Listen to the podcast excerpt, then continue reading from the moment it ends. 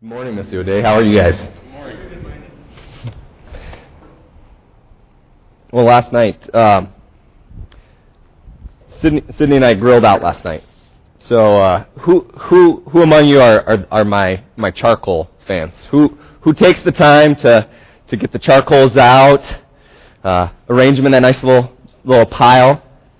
Uh, maybe lighter fluid if needed. If you don't have the the Kingsford Although I find those don't always, after they've been sitting in the garage for a while, they don't always uh, light right up. So I like to use a little, uh, little lighter fluid, a little help there. So who are my gas? Who are my gas people? Few? Okay. Just like to go out. Don't have to take that time to prepare. You're able to just turn it on. Um, as I was thinking about uh, and, and looking into the scripture about prayer, it's a lot like trying to light those coals sometimes, at least for me. I struggle with it. I would say at best, at best, I'm a mediocre uh, prayer. Uh, as I was lighting the coals, took several matches to try to get it going. I actually had to go back in and, and get more lighter fluid and put it on one little coal and kind of be very deliberate about getting that match right next to that coal. But, but it, once it started, it spread amongst all the coals. It provided warmth and it was self-sufficient. After we got done uh, grilling out, we went to a movie. I came back, and uh, our homeowners association has said we can't grill within 10 feet of our, our house. So I had to grill out a ways from our house. I, so I was bringing it back in, and this was three, four hours after I had uh, after I had grilled, and it was still warm.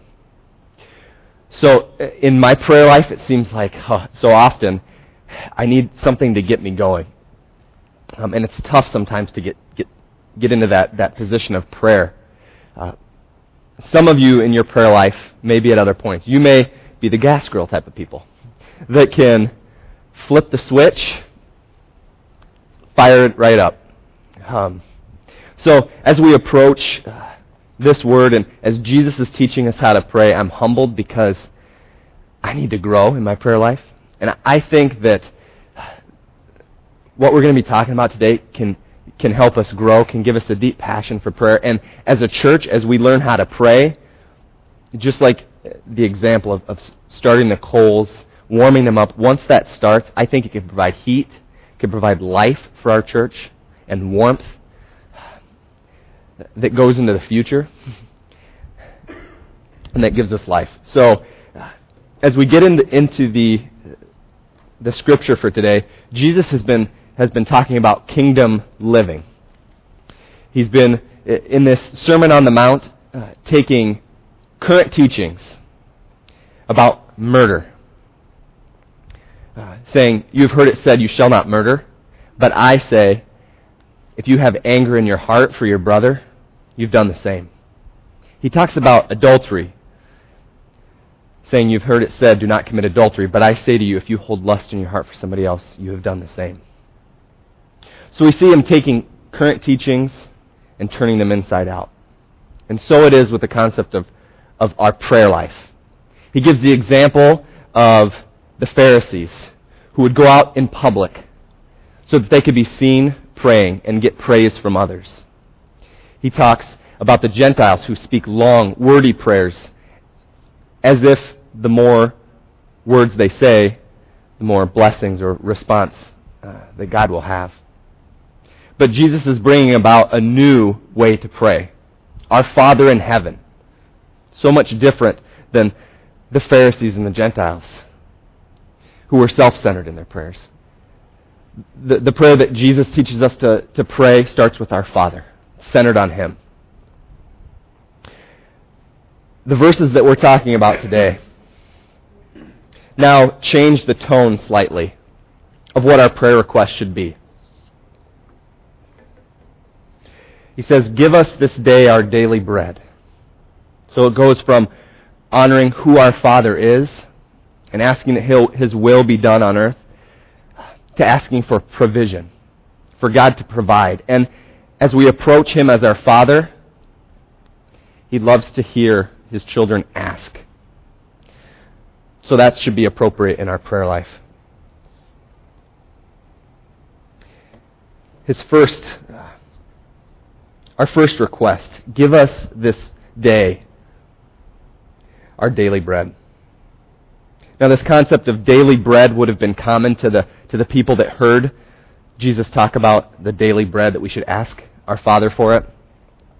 Uh, most commonly, the way wages were paid were you would go to work in the, for a day, you would get paid at the end of that day, you would purchase what you needed for the coming day. So this would have been very common, different from mostly how we get paid today. So there was definitely that need to trust one day at a time that there would be provision. Also, this would have uh, brought the hearer's mind to a time uh, when God provided daily bread.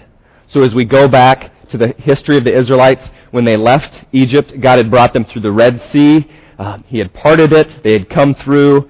He had delivered them. And in, in many unique ways, God provided daily for them. He provided water. He provided meat in the evening. He provided a bread from heaven, a daily bread that they were to trust in. And so, as we, as we look into how God provided daily in that image of the Israelites in the wilderness, uh, I want to bring your minds back to Exodus 16, 17 through 18. If you want, please turn to that verse. So this is uh, as the Israelites, uh, again, have, have, have been getting their daily provision from, from God. This is how He had provided for them. Exodus 16, 17 through 18. And the people of Israel did so. They gathered, some more and some less. But when they measured it with an omer, whoever gathered much had nothing left over, and whoever gathered little had no lack. Each of them gathered as much as he could eat. So there's some things that we can gather about how God provided for them. First of all, he always provided enough. Enough for that day. And those who needed more had more.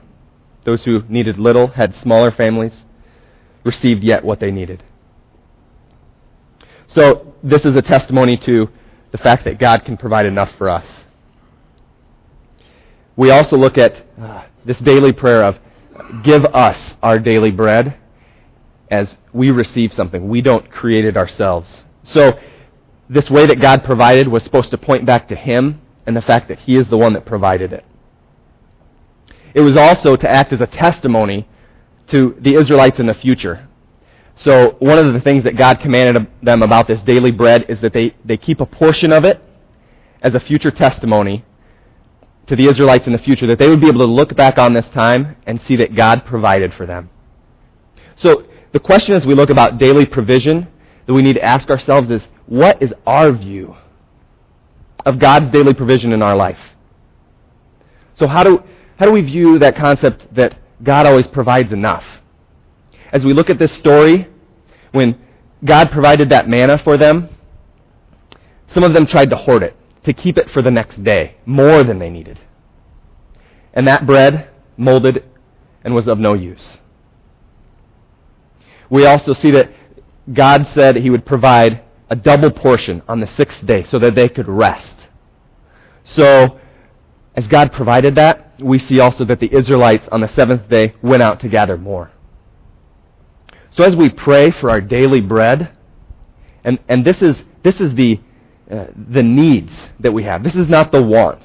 So there's a lot of things that, that we see in our culture that they might be things we want. We're talking about our, our daily provision. So that's, that's one of the questions that I'm struck with.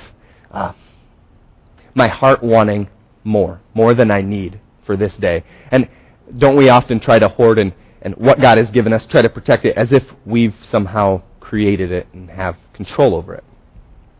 Which, as we get to that next point, the idea that that bread didn't come from, from them, it came from God. So how, how do we view the things that we have? Um, and not only the things we have, but the, the means with which God gives us to provide for ourselves. I think a lot of times pride and anxiety get in the way of us viewing where, where our gifts come from, where our daily needs come from. So,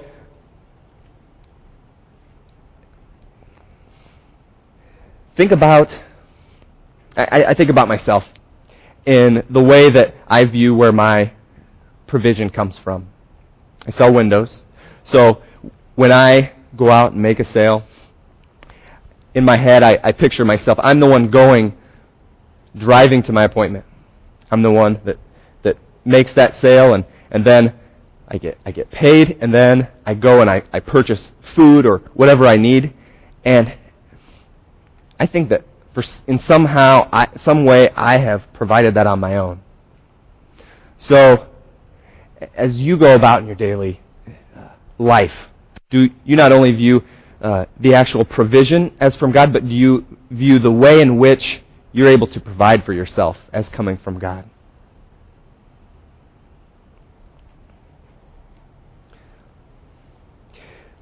God's daily provision also was to uh, provide a testimony to future generations.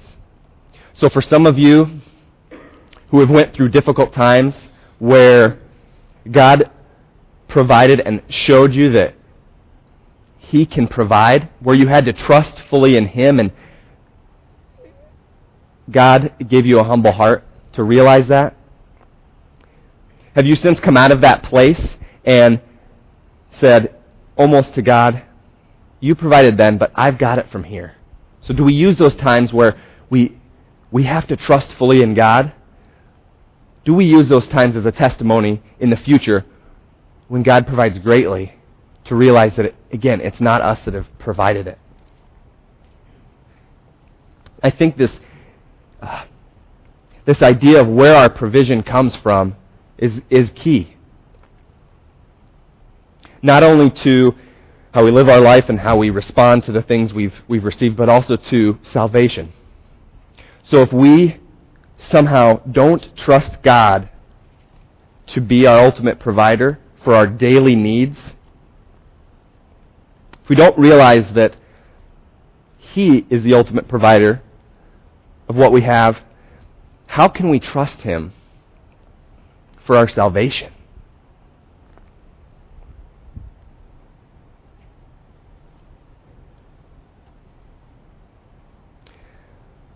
And as we look at uh, this prayer of give us our daily bread, it's good to ask God. It's good to recognize that God is our provider. Paul says to Timothy that there is great gain in godliness with contentment. For we came into this world with nothing, we will leave this world with nothing. If we have food and clothing, that's enough. If we have it enough for today, and there's great joy in that if we can truly say, God, you've given me enough for today, and I am not going to worry about tomorrow. I see you're all dressed, so we've got half that done. Does everybody have enough food for the rest of the day today?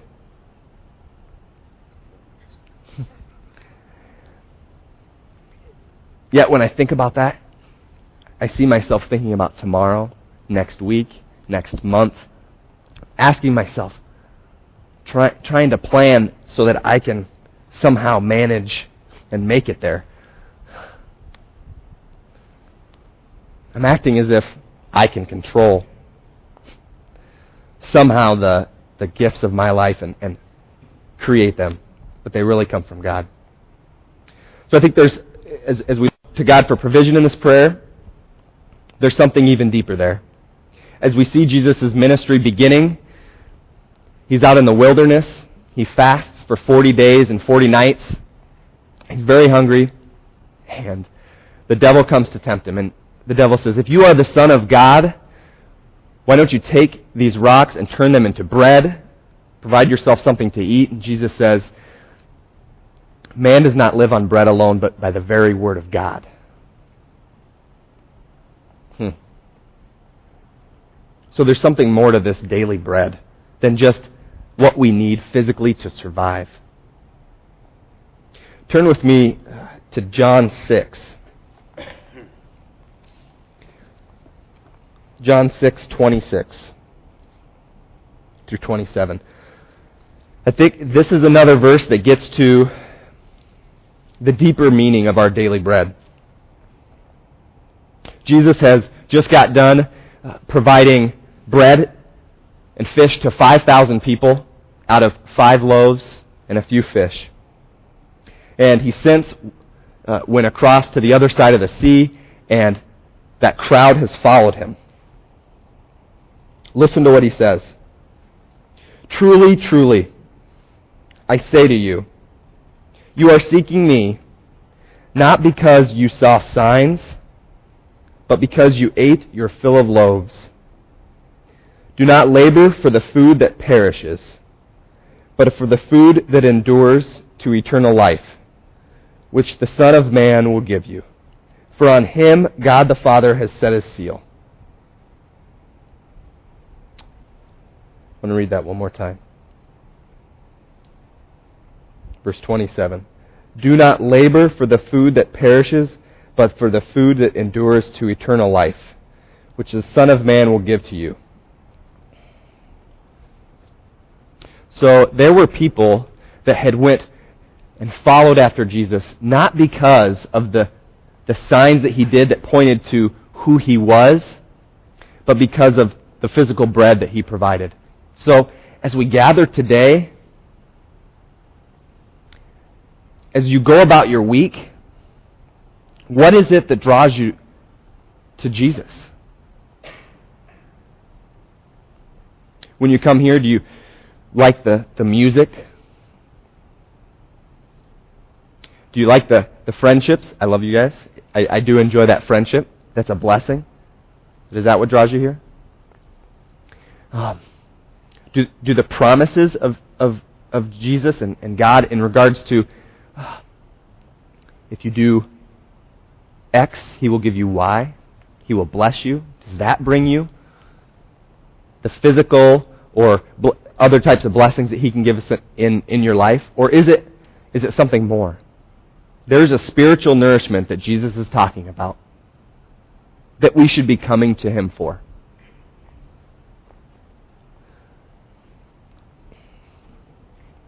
This is a beautiful picture of the gospel, and this is a beautiful picture of communion. That for no other reason than Jesus and Him dying on the cross,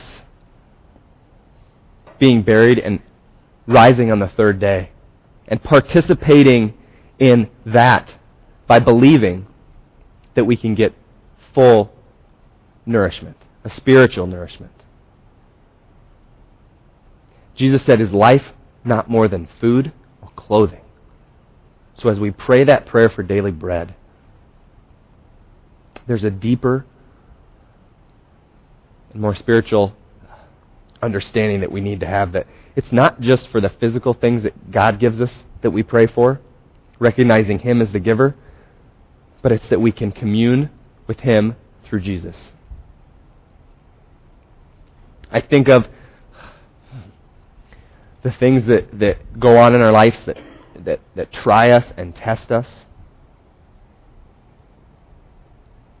That make us wrestle with what is most important in life. And are we getting fed from not the things in our life, but from something deeper? So, what is what is that thing, Kyle, that that brings you to Jesus? Katie, as you go about your day, do you find deep spiritual nourishment through Jesus? So, this prayer for our daily bread is one of asking our Father to provide for us physically, but there is also a daily bread that we find uh, in Jesus and his death on the cross that is much more important than even our physical provision. So as, as we move along, Jesus continues, and forgive us our debts, as we also have forgiven our debtors.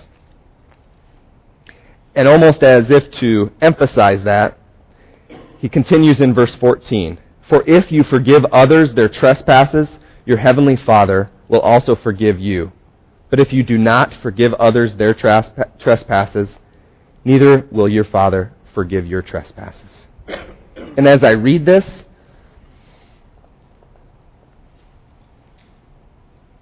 as you pr- as I as I pray that God would forgive my trespasses as I have forgiven others, if if that is the way I am forgiven, there's no hope. Because I fail in, in forgiving others well. A common way that the world forgives is we say we will forgive you, but I can't I can't forget it. So commonly, maybe you might have been in this situation too. I have times Sydney will, will ask for forgiveness, and I will say yes because it's it's the right thing to do, right? I think we all would agree that forgiveness is a is a good thing. But then keep a little check mark. I'm going to remember that, so that next time when I do something wrong, I can I can kind of bring that up and say, well, you know, you did this to me. Do we do we hold on to those debts that others have? So, so again, as we, as we look at this, if our prayer is that our debts would be forgiven as we've forgiven others, we fail. I think one teaching that Jesus gives that, that brings light to this teaching is in Matthew 18:23. So essentially this is a passage where Jesus teaches about forgiveness.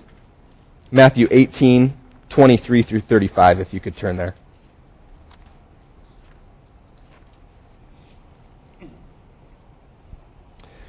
Jesus says, Therefore, the kingdom of heaven may be compared to a king who wished to settle accounts with his servants. When he began to settle, one was brought to him who owed him 10,000 talents. And since he could not pay, his master ordered him to be sold, with his wife and children and all that he had, and payment to be made. So the servant fell on his knees, imploring, imploring him, Have patience with me, and I will pay you everything. And out of pity for him, the master of that servant released him and forgave him the debt. But when that same servant went out, he found one of his fellow servants who owed him a hundred denarii. And seizing him, he began to choke him, saying, Pay what you owe.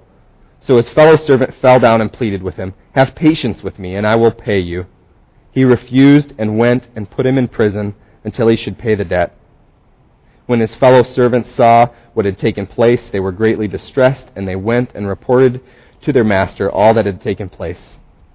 Then his master summoned him and said to him, You wicked servant, I forgave you all that debt because you pleaded with me. And should not you have had mercy on your fellow servant, as I had mercy on you? And in anger his master delivered him to the jailers until he could pay that debt. So also my heavenly Father will do to every one of you if you do not forgive your brother from your heart. So in this parable, the servant has an immeasurable debt. The amount that he owes could not be repaid, and the master realizes that we see the servant going to the master saying, Be patient, let me repay you. He is freely uh, forgiven of that debt and then goes and is, is, does not give that same mercy to that person that owes him debt. Do we recognize the greatness of our debt? Or do we look at others and, and say, well, I'm not, I'm not that bad.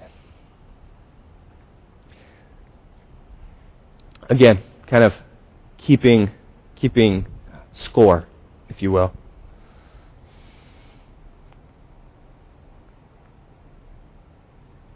Essentially, our prayer that God would forgive us our debts as we have also for, been forgiven is not a relationship of if I do X, God will do Y. But essentially, saying that a disciple's heart will be quick to forgive because he has also been forgiven by God. So, do we offer that same type of forgiveness to others? Or do we harbor on uh, and hold on to that and not provide forgiveness? I want to read to you something from Romans. Romans 1 28 through 32.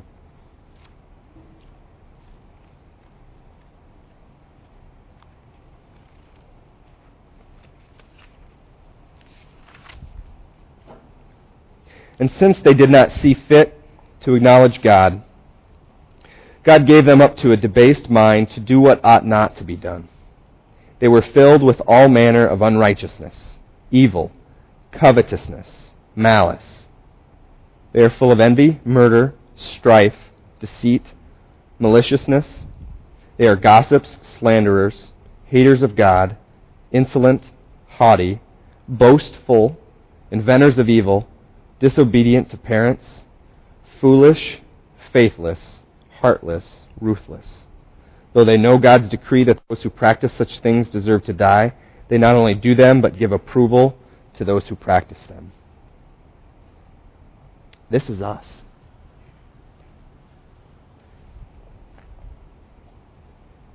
He talks about murderers. But have we hated anyone? Haters of God.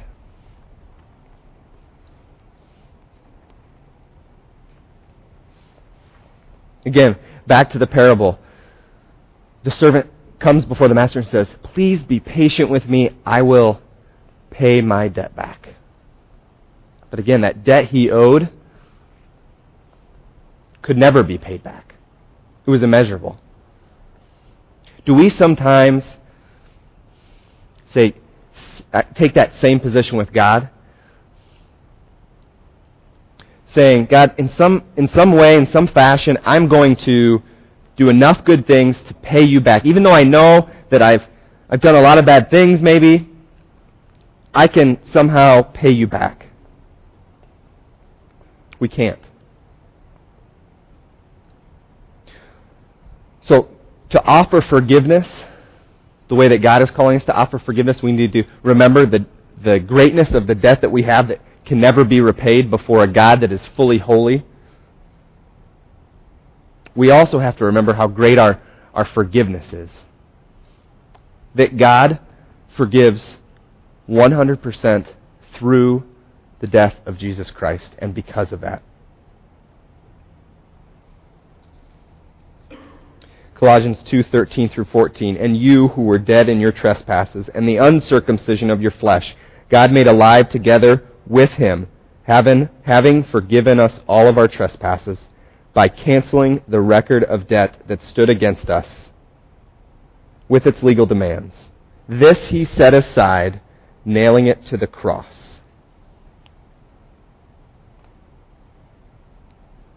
For those of you that have trusted in Jesus for your salvation because on that cross your debts were fully paid for. I want to offer you hope continually that as you confess your sins to God that he is faithful and just to forgive them fully.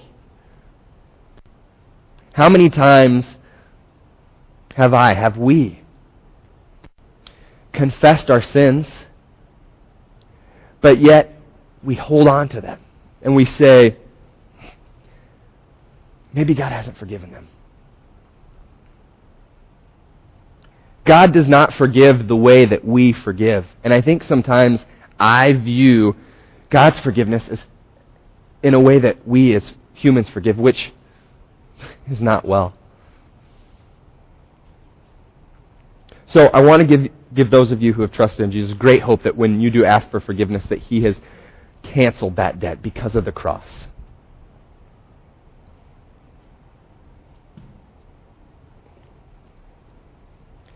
for those of you that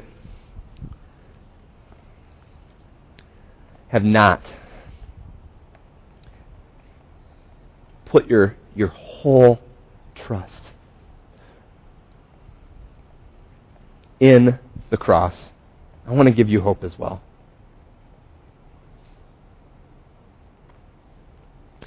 Again, as we see this servant asking to have his to, to, to be given the time to pay back his debt. The master says, You cannot pay it back. There is no way.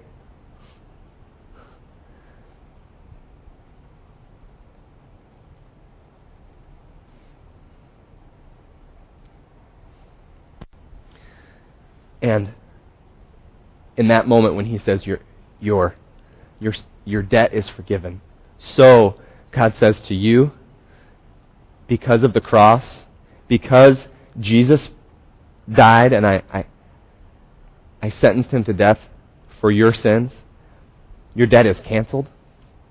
There's hope in that.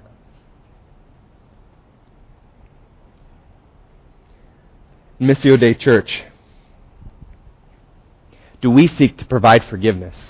A forgiveness that's not of this world, but is in light of the forgiveness we've received from God.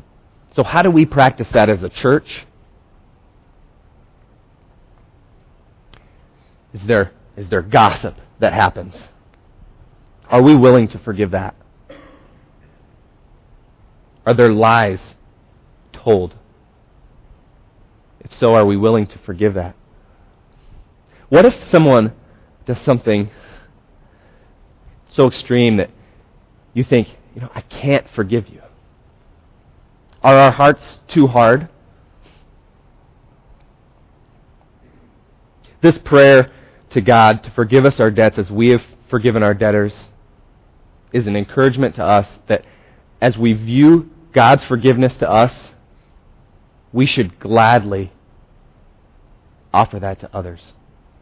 And not only amongst the church, the family here, but also to the outside world. As we forgive in a way that God has forgiven us, and people see that, that is something different that will draw others closer to us.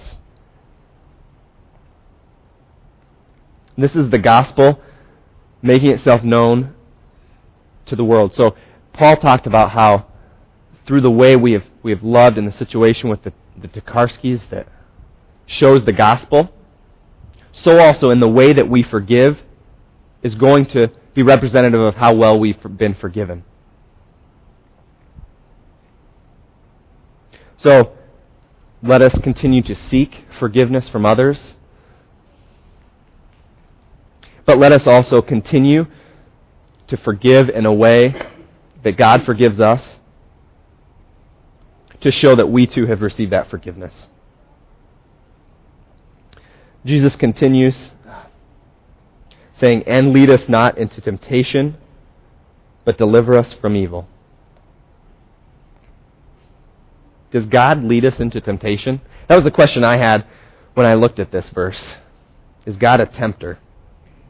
And while I think God sends trials to us to strengthen us and, and give us a hope that's not in this world,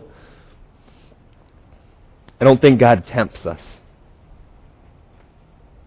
But the question that I think we can ask ourselves from this is who is leading us? Are we trying to trying to lead ourselves.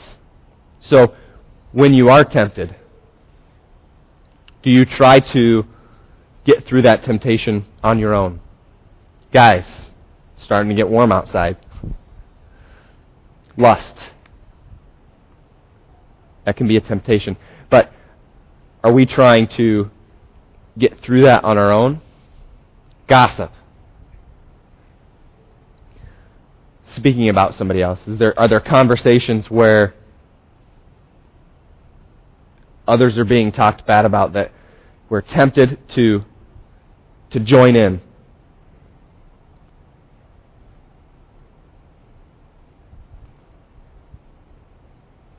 The flesh cannot produce a righteousness on its own. So as we call to God in this prayer to lead us, it's not by our own strength that we can do this.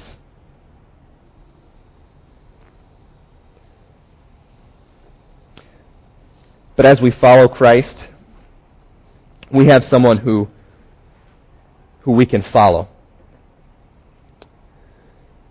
The writer of Hebrews says, For we do not have a high priest who is unable to sympathize with our weaknesses, but one who in every respect has been tempted as we are yet was without sin. Let us then, with confidence, draw near to the throne of grace, that we may receive mercy and find grace to help in time of need. So Jesus, being fully God, was also fully man, and as we see, was, was tempted with the same temptations that we had. So, as we are tempted, we can look to his example of his perfect holiness. That while being tempted, he did not sin. That can give us hope.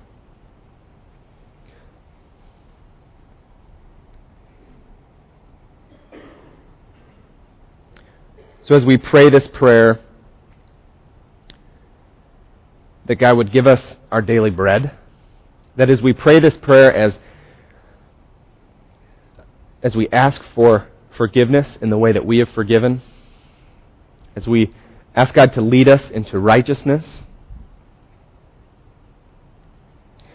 it is a prayer that we can do nothing on our own. That the, the physical provision that we receive is not from ourselves. That on our own, spiritually, we are empty. That daily, we are asking Jesus to be our nourishment. And so often, it seems like we come on Sundays with our t- tanks empty because on a daily basis we have not sought after the spiritual nourishment that, that, that Jesus' death and resurrection offer. But I encourage you that God is a good provider. That not only does He want to provide physically, but even more important than the food and clothing that you have, God wants to give you a spiritual nourishment, not just for this world, but a hope for the world to come. That's that spiritual bread. That we can do nothing on our own, but we trust fully in Christ for our hope for the future.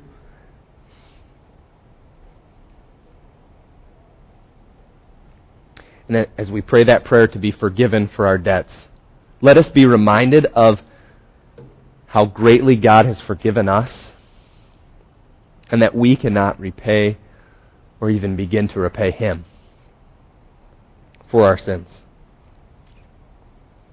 And as we pray that prayer to be led to righteousness, do we realize that the righteousness that we are walking in is not a righteousness that comes from following rules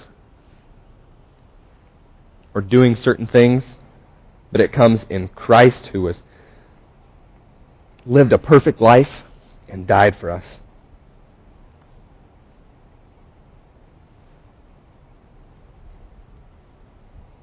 So I'm, I'm, I'm broken as I read these words.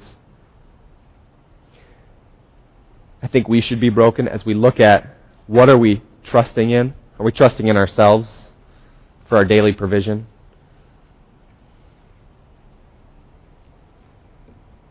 But there's also great hope in the provision of God, in the forgiveness of our debts, of our sins. And as we look at this, this concept of Jesus teaching us how to pray, as we seek after God for our daily bread, as we forgive others as we have been forgiven, and as we follow God into righteousness, in doing so, we will see God's kingdom come in Missio Dei Church. We will see His, His will be done and his name will be made hallowed. Let me pray. Heavenly Father, we thank you that you are a good provider.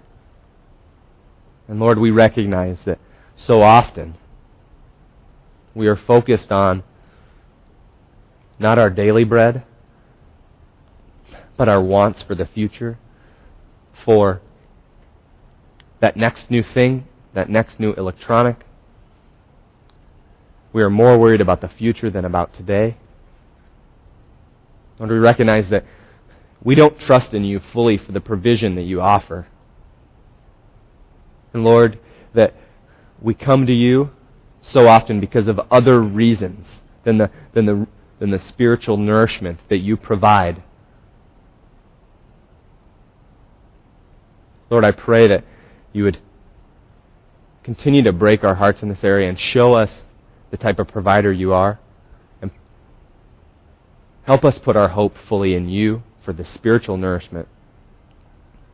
Lord, may we recognize continually how both how great our debts were, but also, Lord, how greatly you have forgiven. And as we accept the truth of your gospel, I pray that it would change our hearts to be willing to forgive others in such a way that you have forgiven us. Lord, I pray that you would continue to lead us into your righteousness, a righteousness that does not come from our flesh, but a righteousness that comes from putting on Christ.